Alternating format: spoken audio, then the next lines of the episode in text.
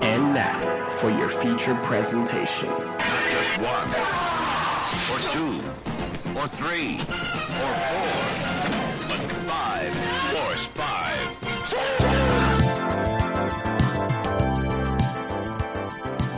Welcome, welcome, welcome. I am Jason Kleberg, and this, of course, is the Force 5 podcast, a show that features a guest that is forced to come up with a movie themed top 5 list, and then we talk about those picks on air. I've got a really great guest on today in Chauncey Talese. He's one of the co hosts of LA Podfidential and a staff writer and editor for the Los Angeles Football Network. But we're not talking football today. No, no, no. We're going to be tossing around our picks for the biggest 21st century Oscar errors.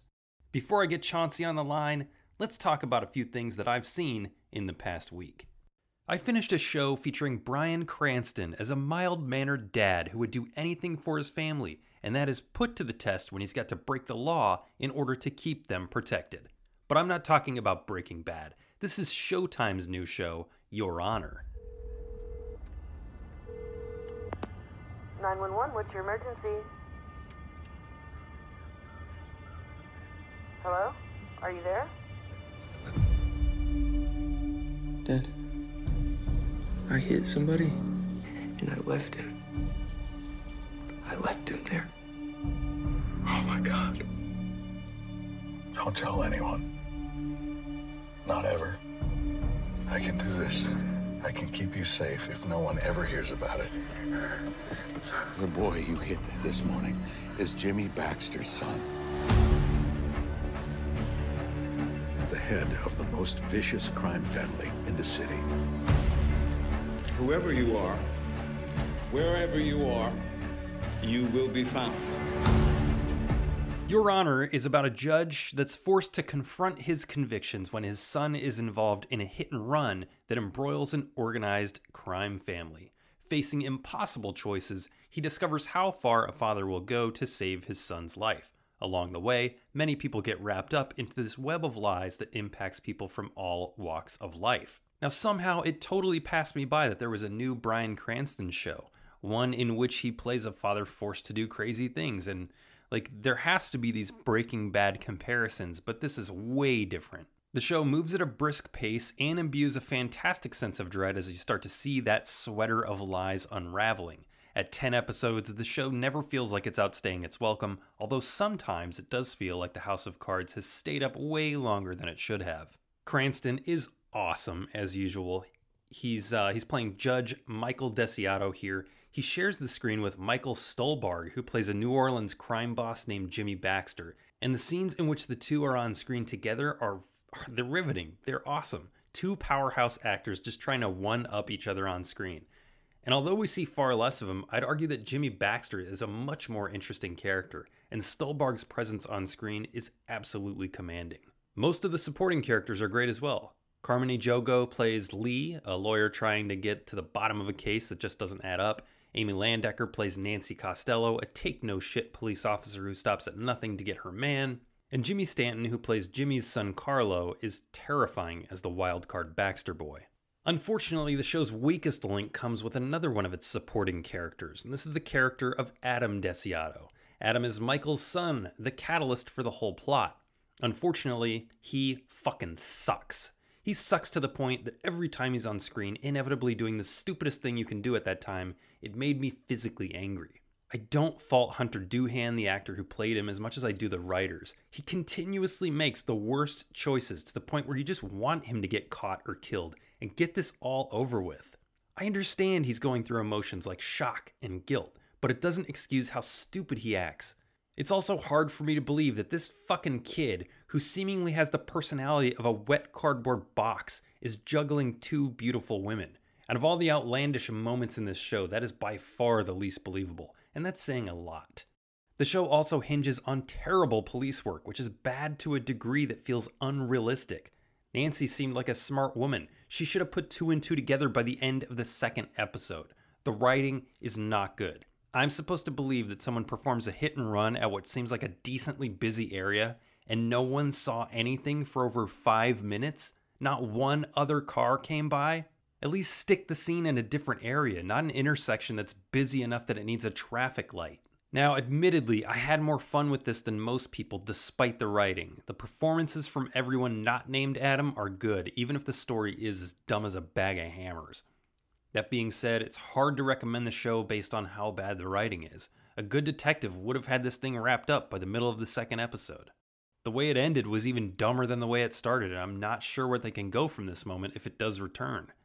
Then again, at the same time, there are a ton of loose ends that were never tied up, and so many characters never received their comeuppance. I also saw a real doozy this week from 1989 Edgar Allan Poe's The Black Cat. Fear, the most powerful instinct in the world. Fear and a mother's need to protect her child from the ultimate face of evil. The Black Cat. Two women one driven by love, the other driven by desire, racing into hell.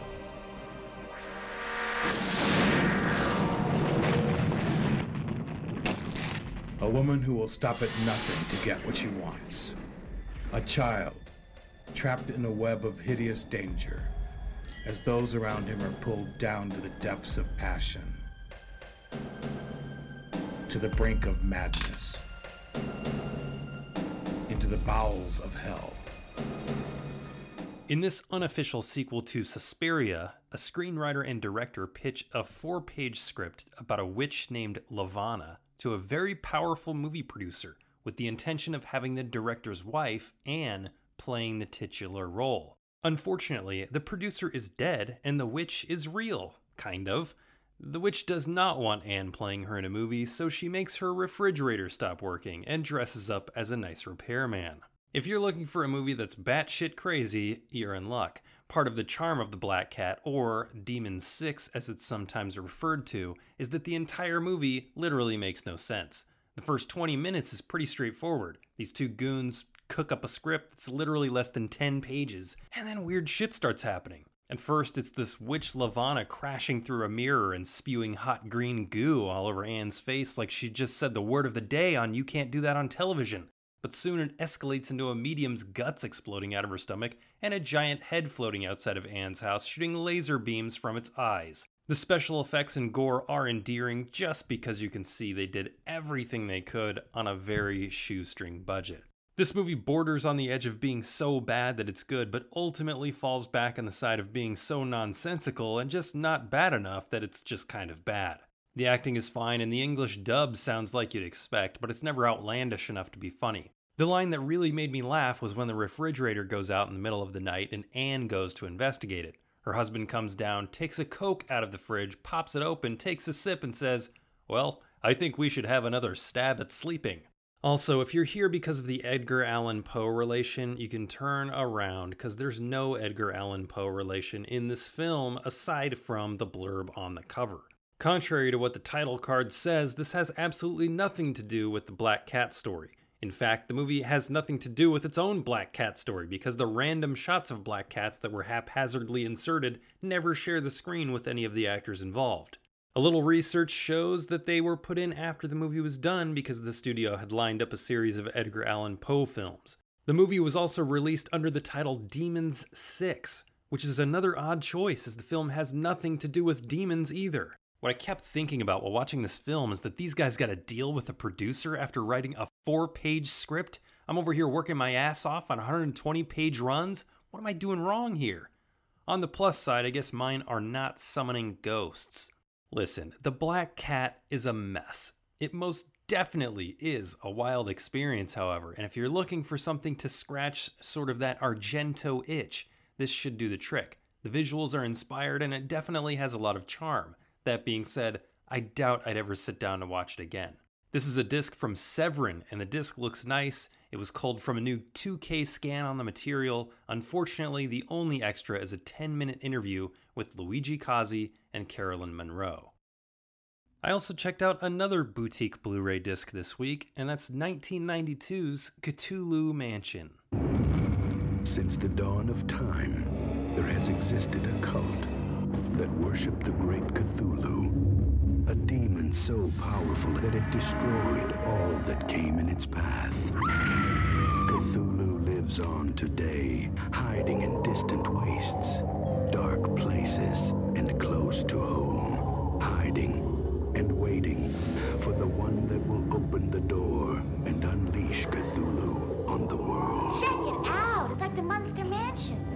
By crossing this threshold, This house holds great danger for all of us. We must leave. they have entered a world of shadow and substance. What the hell do you guys keep down there?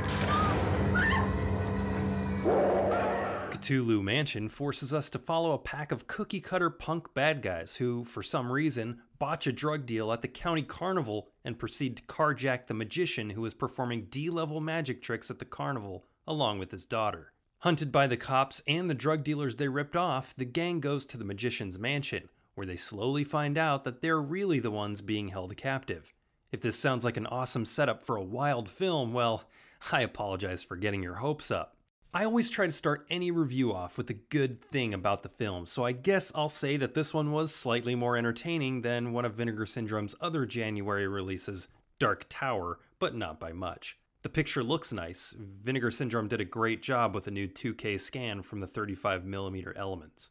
There were a few effective jump scares, and the special effects were all done practically. I actually thought they looked pretty good. The only problem was that they were used so sparingly. We barely got a chance to see them until the last five minutes of the film. The standout moment here is a scene in which one of the villains walks into the kitchen for a late night snack and gets pulled into the fridge by some giant troll hands. I'd like to have seen more zaniness in the mansion. This, however, is yet another PG 13 horror film that should have leaned into its premise. That means no gore, no nudity. It's even more disappointing considering it's from the director of Pieces and Slugs. How can those films be so bananas and this one ended up so tame? The characters are all so bland. We get the cut and paste leather wearing punk bad guys here that are just bad because they're bad. No characterization, no depth, just evil for the sake of being evil. They're like four minimally different versions of Streets of Rage expendables. The father is probably the most interesting character here, a man wrestling with the guilt of burning his wife alive while performing a satanic ritual gone bad. But don't ask me how a carnival magician is able to afford a mansion.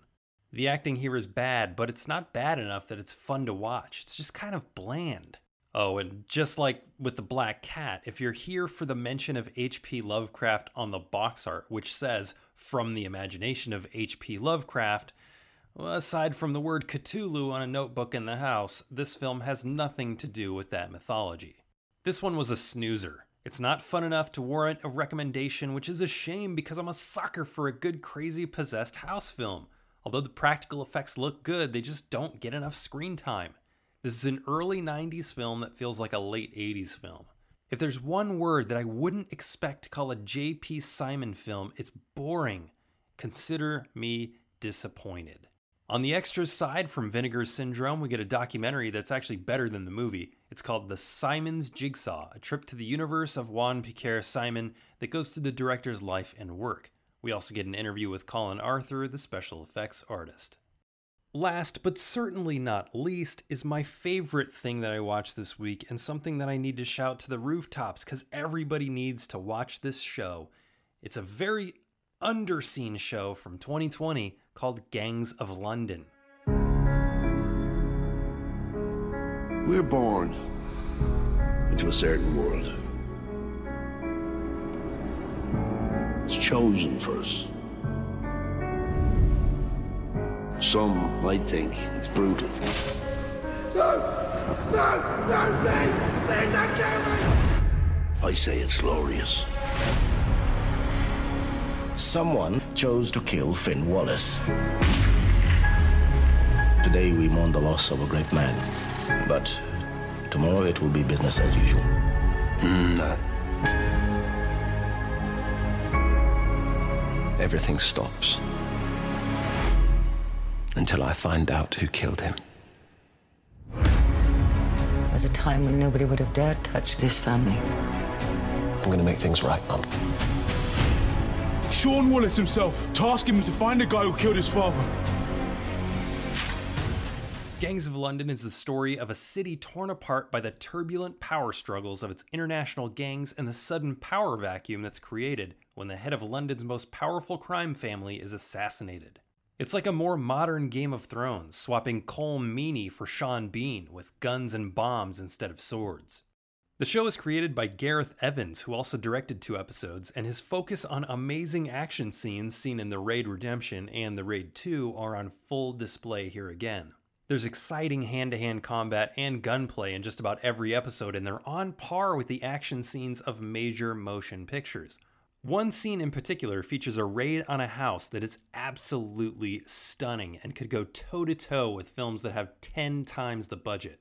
I really love the power dynamics between the various families here. A particular standout is Nargis Rashidi as Lael, the head of a Kurdish power in London. Her ruthlessness and poise were really interesting to watch on screen. I also really loved Orli Shuka as Luan, a ruthless gangster with a separate, typical home life. Sope Dirisu plays Elliot Finch. He's kind of like the audience surrogate and the main character of the show. He's amazing. He takes on a lot of the action scenes, specifically the one on one fights, in which he's a complete and utter badass.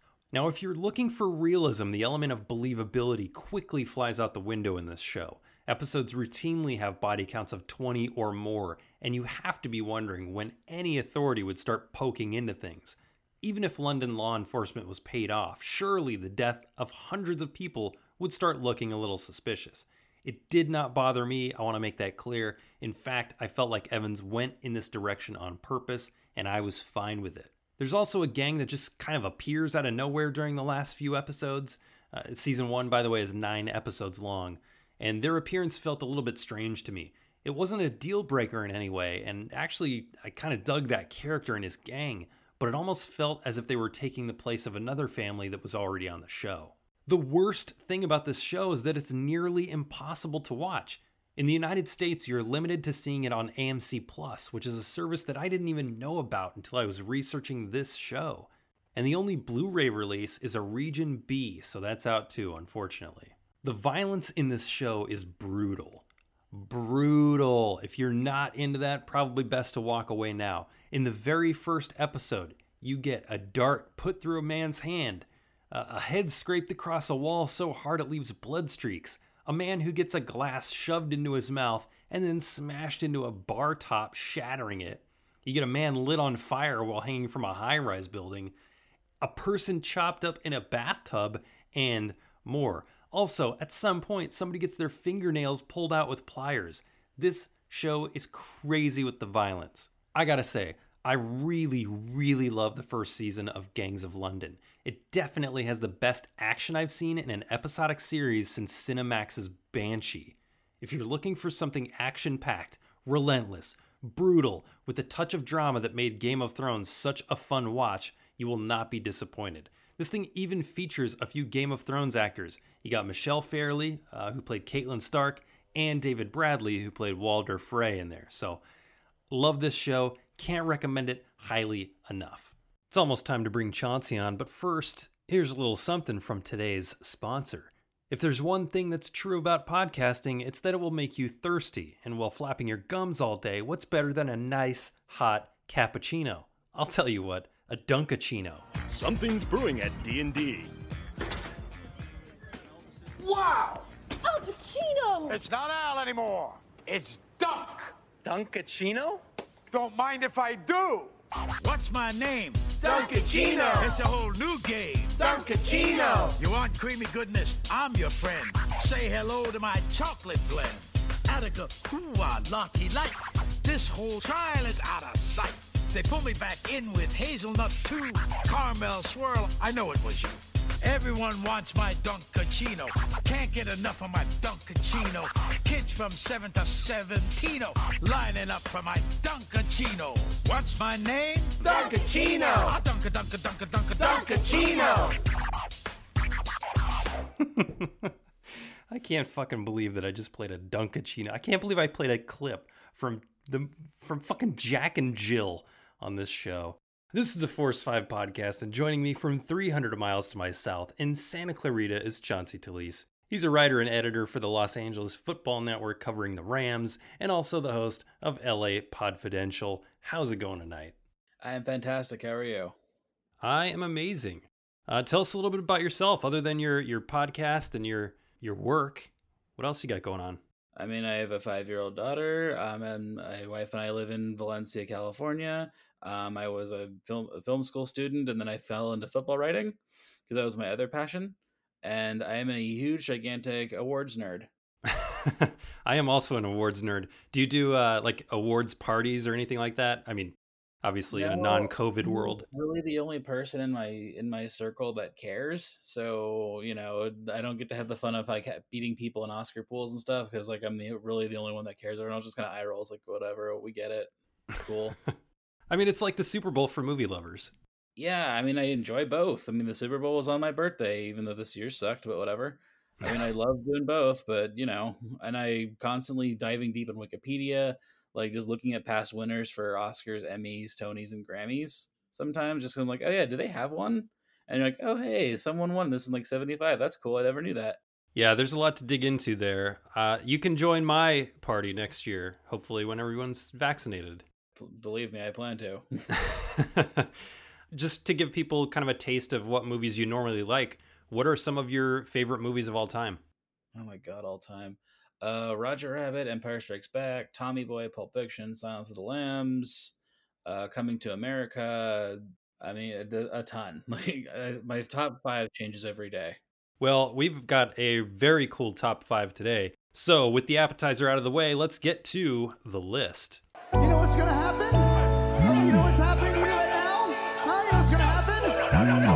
Words? You just made the list. Top five. Top five. The top five. Top five 21st century Oscar errors. The Oscars, they get things wrong a lot, like almost too many to talk about. And I, I had trouble getting my list down to five. I'm sure you did as well because yeah for me i try to make sure my balance out like well why why would this be make me angrier than something else? If like someone else got one down the road i'm like well you know the world balanced out so that they're fine. Or well they already won one so it's all good. Or i don't know um i tried to limit things to what was in that category that year because like figuring out a whole another list of nominations would be you know an eight hour podcast and nobody wants to hear that. Sure. So and i'm like well i don't want to just be acting and directing that's boring so I kind of branched out a little bit with crafts too. There's like a couple technical ones that I was like, oh, this is annoying, but you know, we'll see what you got too. I got one craft one in there, but I found that most of the ones I was I was most upset about were in the acting and the directing categories. So we'll see how we match up. I'm wondering if we'll have any crossover because I had a ton on my honorable mentions list. Is there a reason why you chose 21st century? Is it was just kind of narrow things down a bit? Yeah, because like everyone's heard like, yeah, well, I would have picked uh, Goodfellas over uh, uh, Dances with Wolves, or oh, Denzel over Pacino, and or Pacino and Eddie Point in the 70s, like Pacino over Art Carney or something like that. You know, like that's just too broad. And like the 21st century is quietly one of the more disastrous um, portions of Oscar history because they're all over the place. Sometimes they'll nail it like Moonlight, and other times they won't like Green Book. so yeah. You know. Cool. Well, I left off what was regarded as I think is the most popular or glaring 21st century Oscar error. So if it's not on your list, I guess we can talk about that later. Let's get to your number five on five 21st century Oscar errors. Chauncey Talese, what's your number five? Okay, my five one my five is kind of dumb and a little petty, but whatever. I wanted Bad Grandpa to win Best Makeup over Dallas Buyers Club. Sir, can you help me? Can you help me, sir? I don't expect you to understand, but I have my penis stuck to the soda machine. Gabriel, I'm stuck. My penis is stuck in the machine. Gabriel, help me. Help me. Oh, Gabriel! Gabriel! Could you help me, sir? This nigga's dick stuck in the machine, yo. Please don't announce it. It's a fucking embarrassing. Can you help me instead of announcing? Please. It's not funny. A, I really don't like Dallas Buyers Club, and Bad Grandpa actually makes the makeup. The movie doesn't work if the makeup sucks. I guess that's true.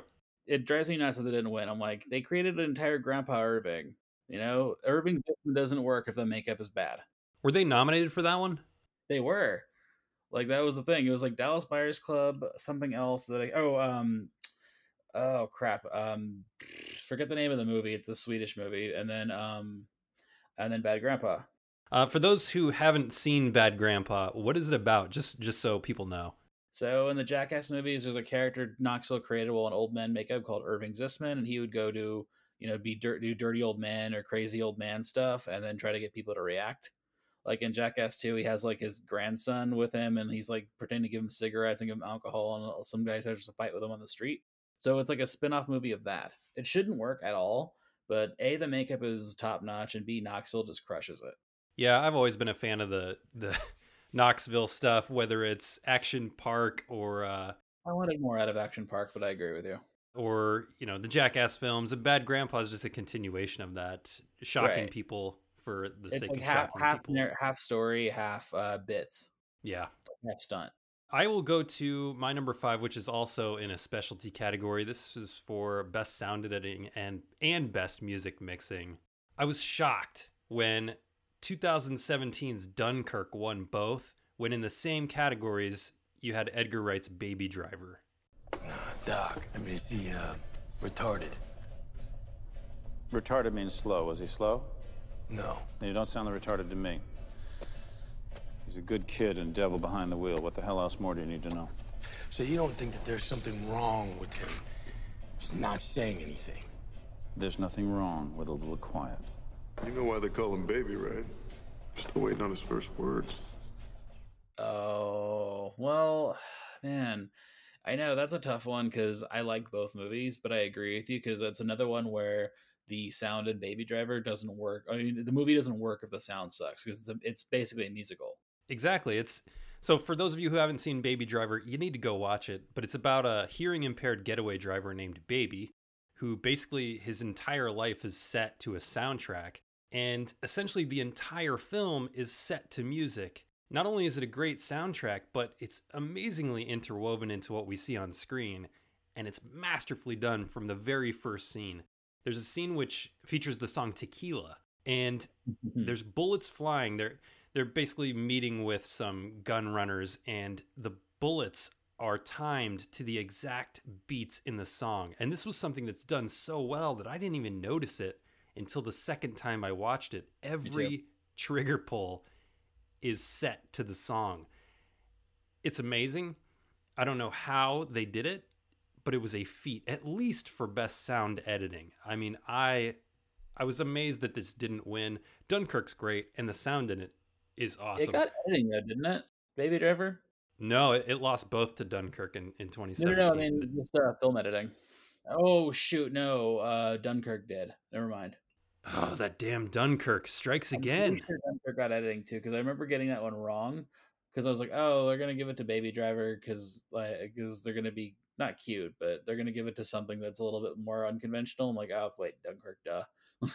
Yeah, I just I can't understand how how how it didn't win any of those. I mean, it's such a well edited film. So yeah, that's that's my number five, Baby Driver, at the 2017 Oscars. that's a good one. On to your number four. All right, I have Kristen Wiig and Annie Mumolo winning uh, Best Original Screenplay uh, for Bridesmaids over um, Midnight in Paris for Woody Allen.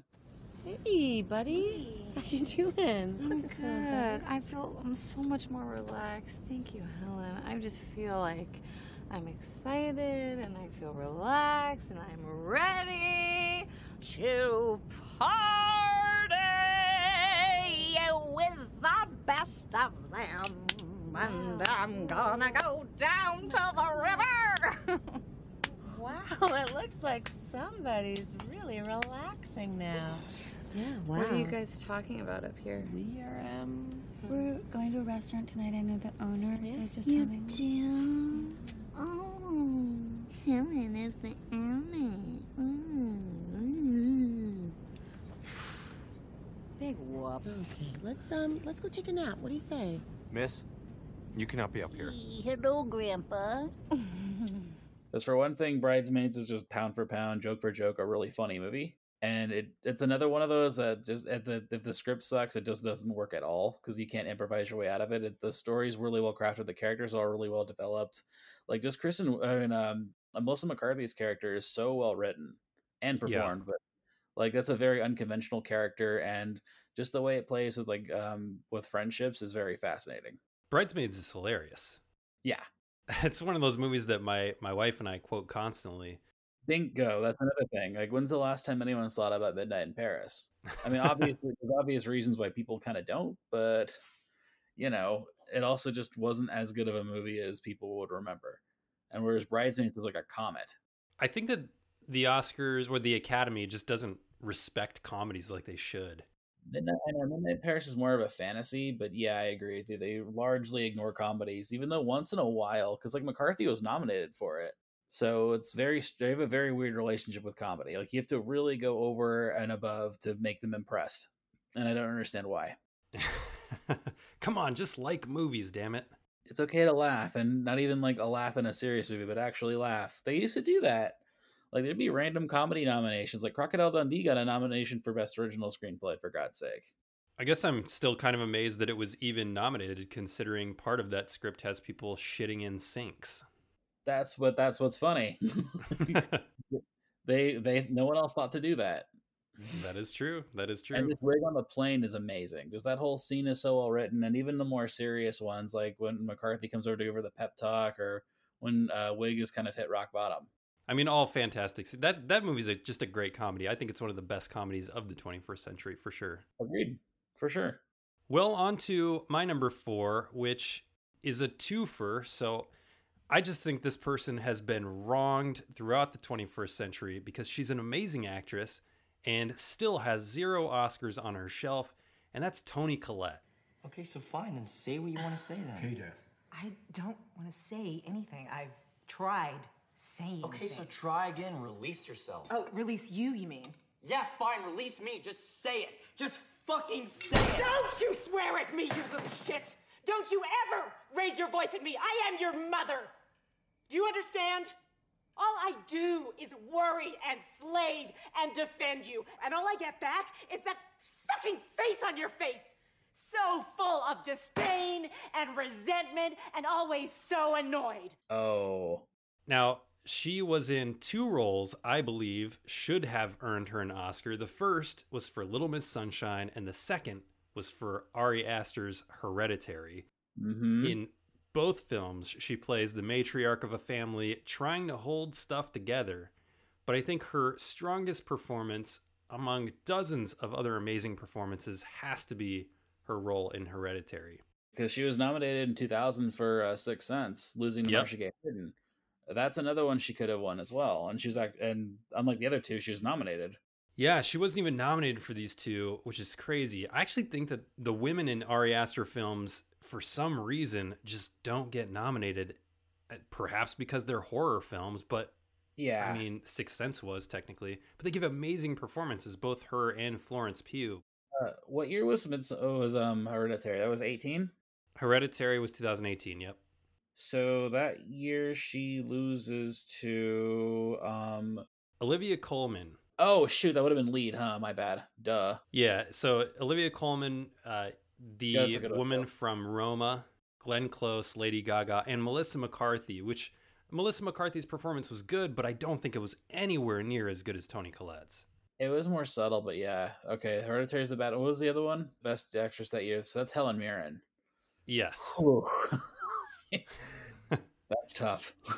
Tough. I mean, I don't know that she would. I think she would deserve to win it, but if she didn't win it that year, I wouldn't have been mad. Uh, Right. But f- I mean, I don't think any actress did a better job than she did in 2018, and she wasn't even nominated. I know that's a bummer. So Toni Collette continuously being wronged in the 21st century. Can we please give this woman an Oscar already? I think she gets one this decade. I I think hope so. I don't. I don't know how, but I think like it'll it'll break through somehow. I hope so. She was great in uh, Knives Out too, in a very small role, but still awesome. Yeah. No, yeah, she would have been the the performance I plucked out for Knives Out if I was nominating it for anything. Okay, my number three would be. It's kind of a. I would say say Fincher losing to, uh, best director to Tom Hooper was rough. Mark, what is this? A what? This. It's called a cease and desist letter. What were their names? Who? The girls. When did you get this? About 10 days ago, right after we launched the site. Jesus Christ. Hey, the girls. What were their They're names? saying the Winklevoss twins are saying that you stole their idea. I find that to be a little more than mildly annoying. Oh, well, they find it to be intellectual property theft. Look, why didn't you show this to me? It was addressed to me. They're saying that we stole the Facebook from Divya Narendra and the Winklevoss. I know what it says. Did we? Did we what? Don't screw around with me now. Look at me. The letter says we could face legal action. No, it says I could face legal action. This is from a lawyer, Mark. They must feel they have some grounds. The lawyer is their father's house counsel. Do they have grounds? The grounds are our thing is cool and popular and Harvard connection is lame. Wardo, I didn't use any of their code. I promise. I didn't use anything. Look, a guy who builds a nice chair doesn't owe money to everyone who ever has built a chair, okay? They came to me with an idea. I had a better one. Why didn't you show me this letter? I didn't think it was a big deal. That's uh, for the King's Speech in 2010.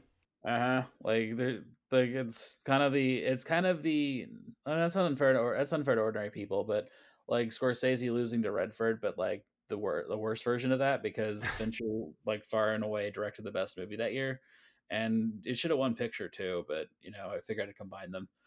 Um, and he's like obviously one of the best directors, and Social Network is probably his crowning achievement as far as that's concerned. Like even though some people say like Zodiac, but you know, like Social Network is a hard movie to do. Yeah, Social Network. I mean, how do you make a movie about Facebook and make it good? Uh, You write it with Sorkin and then you direct it with David Fincher, and it was amazing for sure. and it was the best version of both of them because it was very kinetic and and moved in a way most Fincher movies kind of. Well, I mean, mm, like even except for like Fight Club, like most Fincher movies aren't as kinetic. They're they like they're very still, which is a good thing. But it was a very great mesh of both of their talents. I agree with that. I think Panic Room also moves pretty well. and he managed to balance out a lot of the Sorkin BS, like, and it made everything just flow. Uh, you mentioned Zodiac. Do you have that on your list anywhere? Uh, no, because I like I looked at because I looked at it and it wasn't nominated for anything, so I couldn't do it. I I limited Oh, myself yeah. to things that that what was in that category that year. But 07's a brutal year, man. Like, because basically it's um no country and there will be blood competing for everything, and it's like, what are you gonna do? Like, I Oh, don't. oh, yeah. Even if Zodiac managed to crack in a few categories, I don't think it wins anything because like Bardem's going to win for supporting, so there goes um, Downey or um, uh, uh, or uh, Ruffalo, and then or Gyllenhaal, and then it's not going to win director. It's going either going to the Coens or PT. So I don't maybe cinematography, but even then, like you're losing to There Will Be Blood. Like I just didn't see a. It was just a bad year. Yeah, that one was rough, but it almost made my list because I was very shocked that a movie like Juno was nominated for Best Director and Best Picture I over love Juno. Zodiac. I love you love Juno. Juno? I do. Oh, I can't stand Juno. Fair enough. Social Network. Um, yeah, Social Network deserved either director or Best Picture. Yeah, I would have I would have settled for either, but like for King's Speech, just sweep both of those. I'm like, God damn it! Of course, like I of course it was gonna happen. Well, my number three is heading back to the actor category. Last time I told you that Toni Collette was wronged throughout the 21st century, and there's somebody else who's been wronged throughout the 21st century as well, and that's Jake Gyllenhaal. Mr. Dover. Mr. Dover. What? You need to take care of yourself and your wife. That's the best thing you can do right now. That little girl is gonna need you when she comes home. Kid's gone for more than a week. Have half as good a chance of being found, and after a month, almost none are not alive. All right? So forgive me for doing everything I can. No what? If- It hasn't been a fucking week. You're right. Day hasn't been a fucking week. six. Day six. And every day, she's wondering why I'm not there to fucking rescue her. Do you understand that? Me, not you, not you, but me. Every day. So forgive me for not going home to have a good night's rest. Oh, I know he almost made my list twice. Oh, yeah, and I got two on here that he was wronged for. The first one is Prisoners, and the second one is Nightcrawler. Mm, those both violated my, my rules because he wasn't up for either of those. He wasn't, and that's such a crime. In Prisoners, he plays this detective on a case of a missing child, and in Nightcrawler, he plays a reporter who seeks out stories at night in super dangerous ways. And even in Zodiac, I mean, he could have been nominated for Zodiac. Jake Gyllenhaal simply transforms into whatever role he's in. In 2013, so in 2013, he went up against Jared Leto for Dallas Buyers Club, who won it. We'll get to him later. and then we we we also see him go up against Bradley Cooper for American Hustle, and I think he was better than either one of those for his role in Prisoners. Mm-hmm. And then in 2014, for Best Actor, he would have gone up against Bradley Cooper for American Sniper, Benedict Cumberbatch for The Imitation Game, and Eddie Redmayne, who won for The Theory of Everything. I Yeah, have to believe that his role in Nightcrawler was better than those. I, I, I agree, and I, I one of my um, lists I had Gyllenhaal over uh, Clooney. That was because at least he was up for Brokeback and should have won for that. Like I think they gave Clooney the one for Syriana just because like you're not winning anything for Good Night and Good Luck. Sorry, but you crushed it this year. You did that in Syriana, so here you go. Which happens sometimes. Yeah, the Academy is weird like that. I didn't put that one on my list because I haven't seen Brokeback Mountain, so I couldn't put it on in uh, good conscience. No, Gyllenhaal's great. He should he should have won. And you know, if they'd known Clooney was going to produce Argo, they probably would have been like, "You can wait a little longer." oh, Jake Gyllenhaal, come on, he needs a statue on his shelf already. Again, he's another one like watch in like 2025 or something. He'll get one. Yeah, he's he's gonna go down as one of my favorite actors of all time. Me too, and I kind of want him to win just because, like, I, I kind of feel like he could loosen up a little once he wins it, like DiCaprio. Mm-hmm. Mm-hmm. All right, my friend, let's slide right into your number two. My number two, we you mentioned it just a second ago, but um, I have Keaton over Redmayne. Let's go. Walk. Where are we going? Get you some coffee. Did I do something to disrespect you? Not yet. Look, I have a lot riding on this fucking plane. Oh, is that right? Yeah. People know who I am. My, Bullshit. They, they don't know you, your work, man. They know the guy from the bird suit who goes and tells coy, slightly vomitous stories on Letterman. well, I'm sorry if I'm popular, Mike. You know, Popular? I don't give a shit. Popular? Popularity is the slutty little cousin of prestige, my friend. Okay, I don't even know what the fuck that means. So. Yeah. It should have been like Keaton's like crowning, uh, you know, like the capper on his career, and Redmayne only got it because it was like the hey, look how physical he got. And Redmayne hasn't been good in anything since. I'm like, I'm sorry, I keep giving him at bats, but I'm like, damn, he's just not good. I feel bad because he seems like a nice guy. Has Keaton ever won one? No, that was his only nomination. And that performance, like, you know, I'm more pro Birdman than most people are, and I get why people aren't, but like, it's one of those, like, you couldn't plug in anyone else for that and have it work. What a odd thing to have him only have one nomination. And yeah, that movie's amazing. Just the whole one shot feel of it is great. It won Best Picture too, right? Oh yeah, picture, director, cinematography, um, original screenplay, which I disagree with. That should have been Wes Anderson's for uh, Budapest Hotel. Um, I think it won a couple other ones. Tough. I know. I'm like, damn, like that. was- That should have been the like, that should have been Keaton's because then he's been doing really well ever since. Like you know, Spotlight, The Founder, Spider-Man: Homecoming. Uh, he's he owns Eddie Redmayne in uh, Trial of the Chicago Seven. Have you seen that yet? I have not. They have one scene together, and it just feels like Keaton just staring him down. Like, okay, oh, okay, you you want you beat me, huh? Watch this. He has two scenes, and he just owns Eddie Redmayne, who's in most of the movie. Uh, yeah, we need to get this man an Oscar. We need to start just inscribing some of these statues. I know. And Keaton, and I think with Keaton, though, it's going to be a little harder because, like, even though he's in good stuff, he isn't like actively pursuing it. So, you know, it'll have to be something very like specific to him. I could have seen him being nominated for the founder as well. That was one of those where like the release was so botched and weird that like it kind of came and went for whatever reason. I think it was one of the last Weinstein movies, maybe, or something, or it was coming out as all as he was fall as all that was collapsing, and it kind of got lost in like who owns this uh, limbo. Kiss of death. Yeah, and then like yeah, just so much baggage with it, and just it never really got a proper release and marketing. Well, on to my number two, which is another film that was not nominated for the two categories that I think it should have won, and that's Children of Men from 2006. I can't really remember when I last had any hope. And I certainly can't remember when anyone else did either. Because really, since women stopped being able to have babies, what's left to hope for? It's good. Just the whole movie, or one specific? Well, I would say best. Pi- It had no nomination for best picture or best director, and I think it deserved to at least be nominated for both. I don't know if it would have won for both, but at least It's not beating The Departed, but I agree with you. yeah, and it's it was never going to beat The Departed because they had to get Scorsese in there. And Cuarón, like he's he's got five now. He he's good. He's good now, but he wasn't then. No, I know. I'm just like that's why I'm like, well, I can let that go because like at least he he won he would win five in like the next decade. One of which is for editing, which is which is really cool. Like I love when direct when like a director will have like a random like Oscar like Kubrick has a visual effects one or like Joe Johnston has a visual effects one or like they'll win for something that isn't directing as like a, like a craft one. Those are neat. Yeah, he was actually nominated for. Well, was he the editor on this? For he was. It was nominated for editing, but I don't know if he was the one that was nominated. He may have been. Um, I know he didn't win. Um, and he got cinematography for Roma as well, which I'm like that's kind of neat.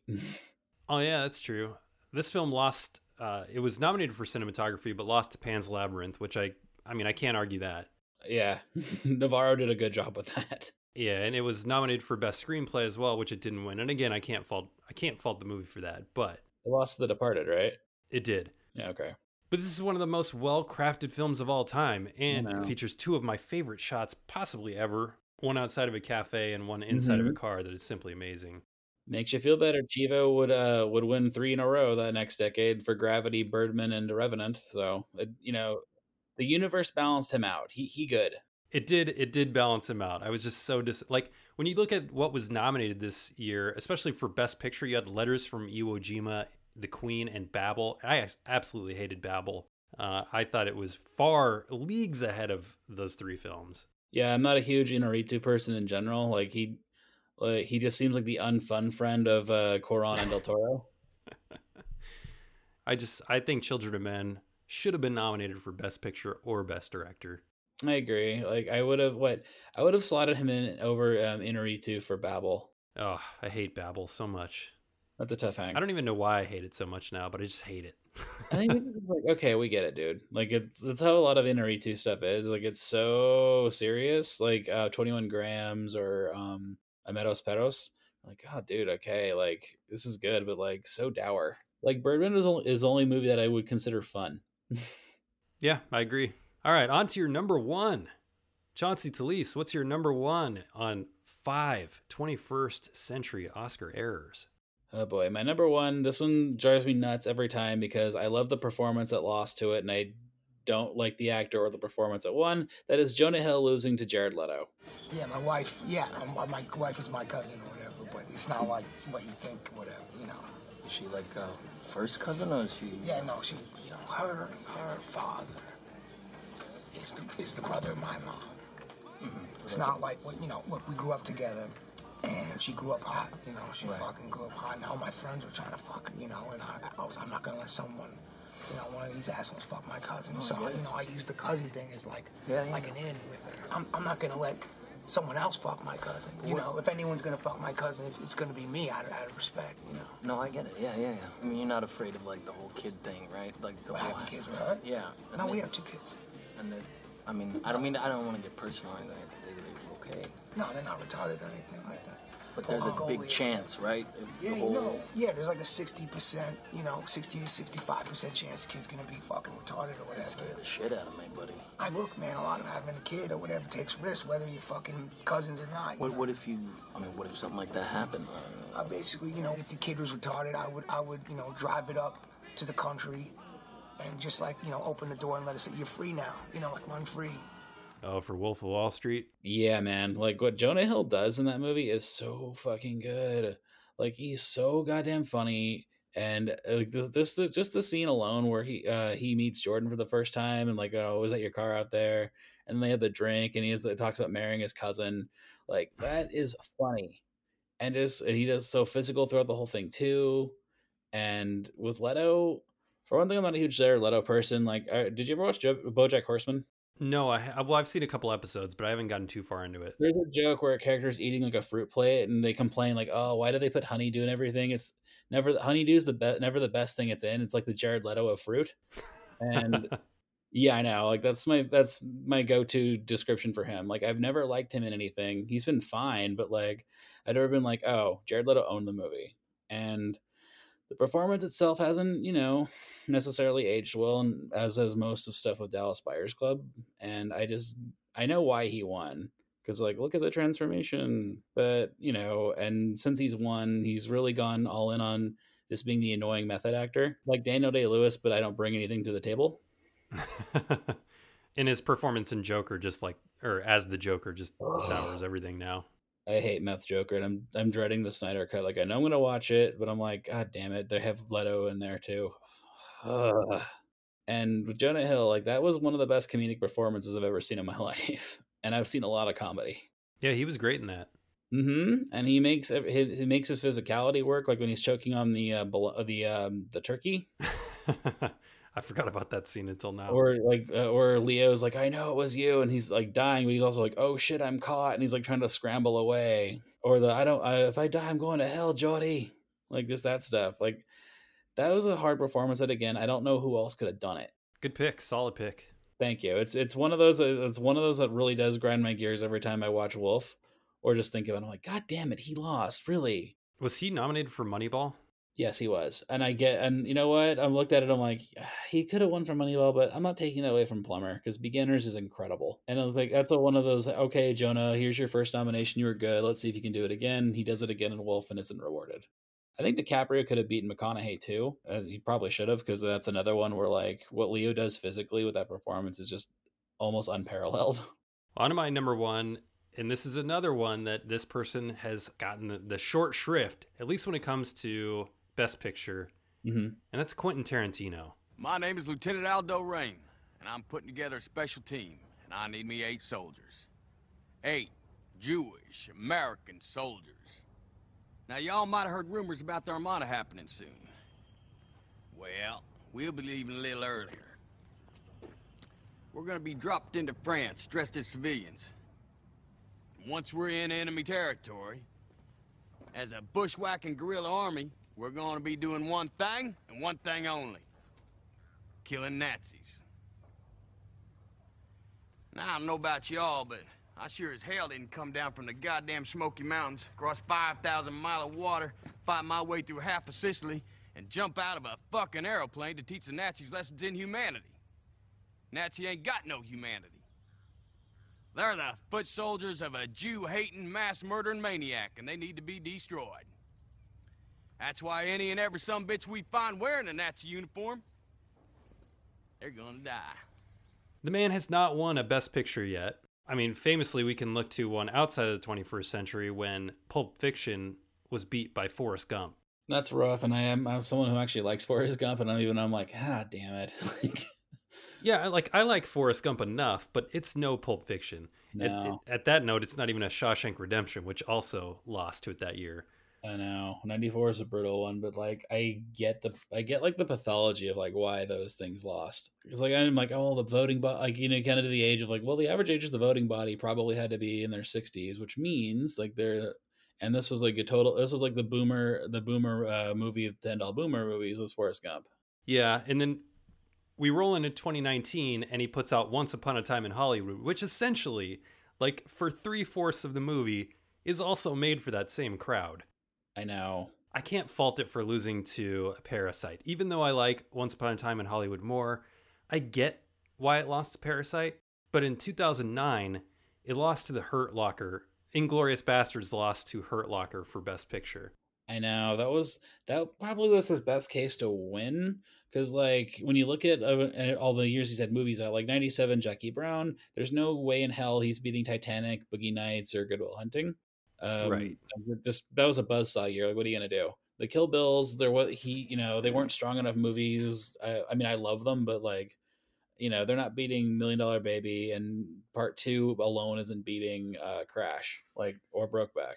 12 you have django and like i lo- as much as i like django i just didn't see it wasn't wouldn't be the movie i would have picked for his best picture and then 2015 hateful eight which again i dig i really i like it a lot more than most but like well it's not beating spotlight and i wouldn't put it over like mad max fury road Inglourious Basterds, though, I mean, I there's a line in the movie where he says, you know, I think this might just be my masterpiece, and I think this was his masterpiece. And if he was going to win, 2009 was going to be that time. He's my favorite filmmaker of all time, and at this point, I don't think they're going to give him a Best Picture win. I think he gets it for his tenth if it's good. Like if it ends up, which I don't doubt it won't be, but you know, if, if it's good and it's also like maybe a weaker year, that's where you get the uh, the writer director picture sweep.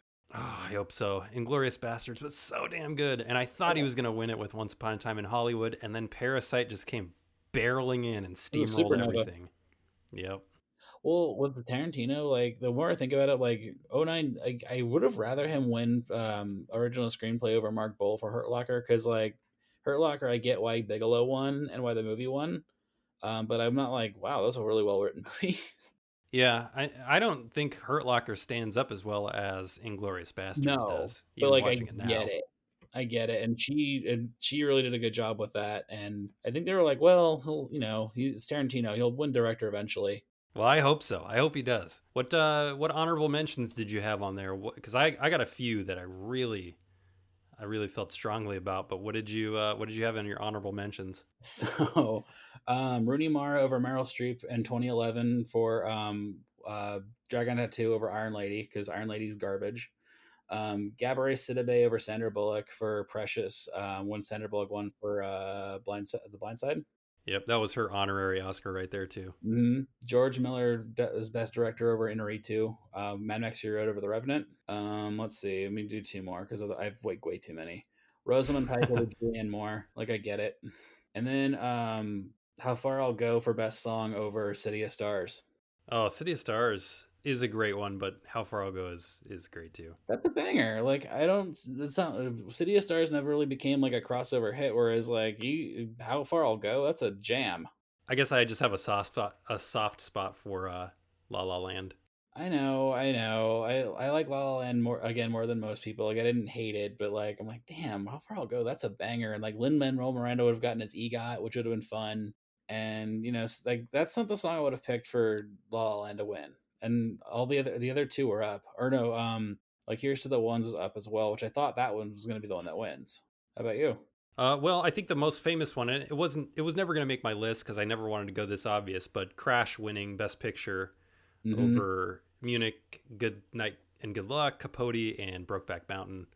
Brokeback should have won. Like that that was cowardice. Drive was never nominated for anything, which was amazing in 2011.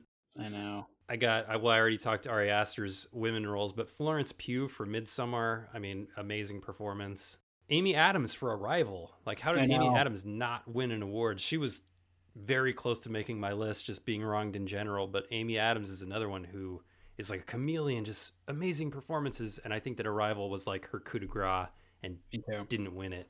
It was so was, I was gonna make my list, but I'm like, oh yeah, she wasn't she wasn't nominated. So, and if she was, she wins. Yeah, fantastic, fantastic movie, and her performance is great. Anything else to promote? Like, tell us about your podcast, man. Tell us about your podcast. So I do LA Confidential. It's out uh, once a week, and it covers, I mean, mostly LA Rams stuff. And then since it's the off season, we also integrate in a lot more movie news. But we do movie news, superhero news, and then we'll probably we'll do like what's good, where we share like what we've been watching that week. And then sometimes we do top fives. We haven't had to do any because it's been quarantine, so there hasn't really been an excuse because no new movies have really come out. And then I also have another podcast I'm uh, in the making of right now called What a Run, where I examine uh, great runs by either directors or actors. And season one's going to be the 85 to 99 run of Tim Burton. Ooh, nice. That'll be up in like late March, early April. Subscribe to LA Confidential. When it drops, subscribe to What a Run. And also, if you're interested in the Rams off season, by all means, check out LAFBnetwork.com. Awesome. Thanks for coming on, Chauncey. This was fun. I had a good time researching this, and it made me as angry as it was fun to do. Thank you so much for letting me vent. And that's the show. Intro and outro bumpers today come courtesy of Nate Spears. The top five list bumper was produced by me with music from Audio Binger. If you want to be a guest on the Force 5 podcast, the only requirement is that you love movies and want to talk about them. If you have a top 5 list that you want the world to discuss, head to the website force5podcast.com, which has a show request form and other Force 5 related stuff. Make sure to rate and review the show on your favorite podcast platform and follow the Force 5 on Instagram and Twitter so you can tell me which picks we missed. Until next time, stay safe, stay sane, and go watch movies and performances that deserved some recognition. Thank you.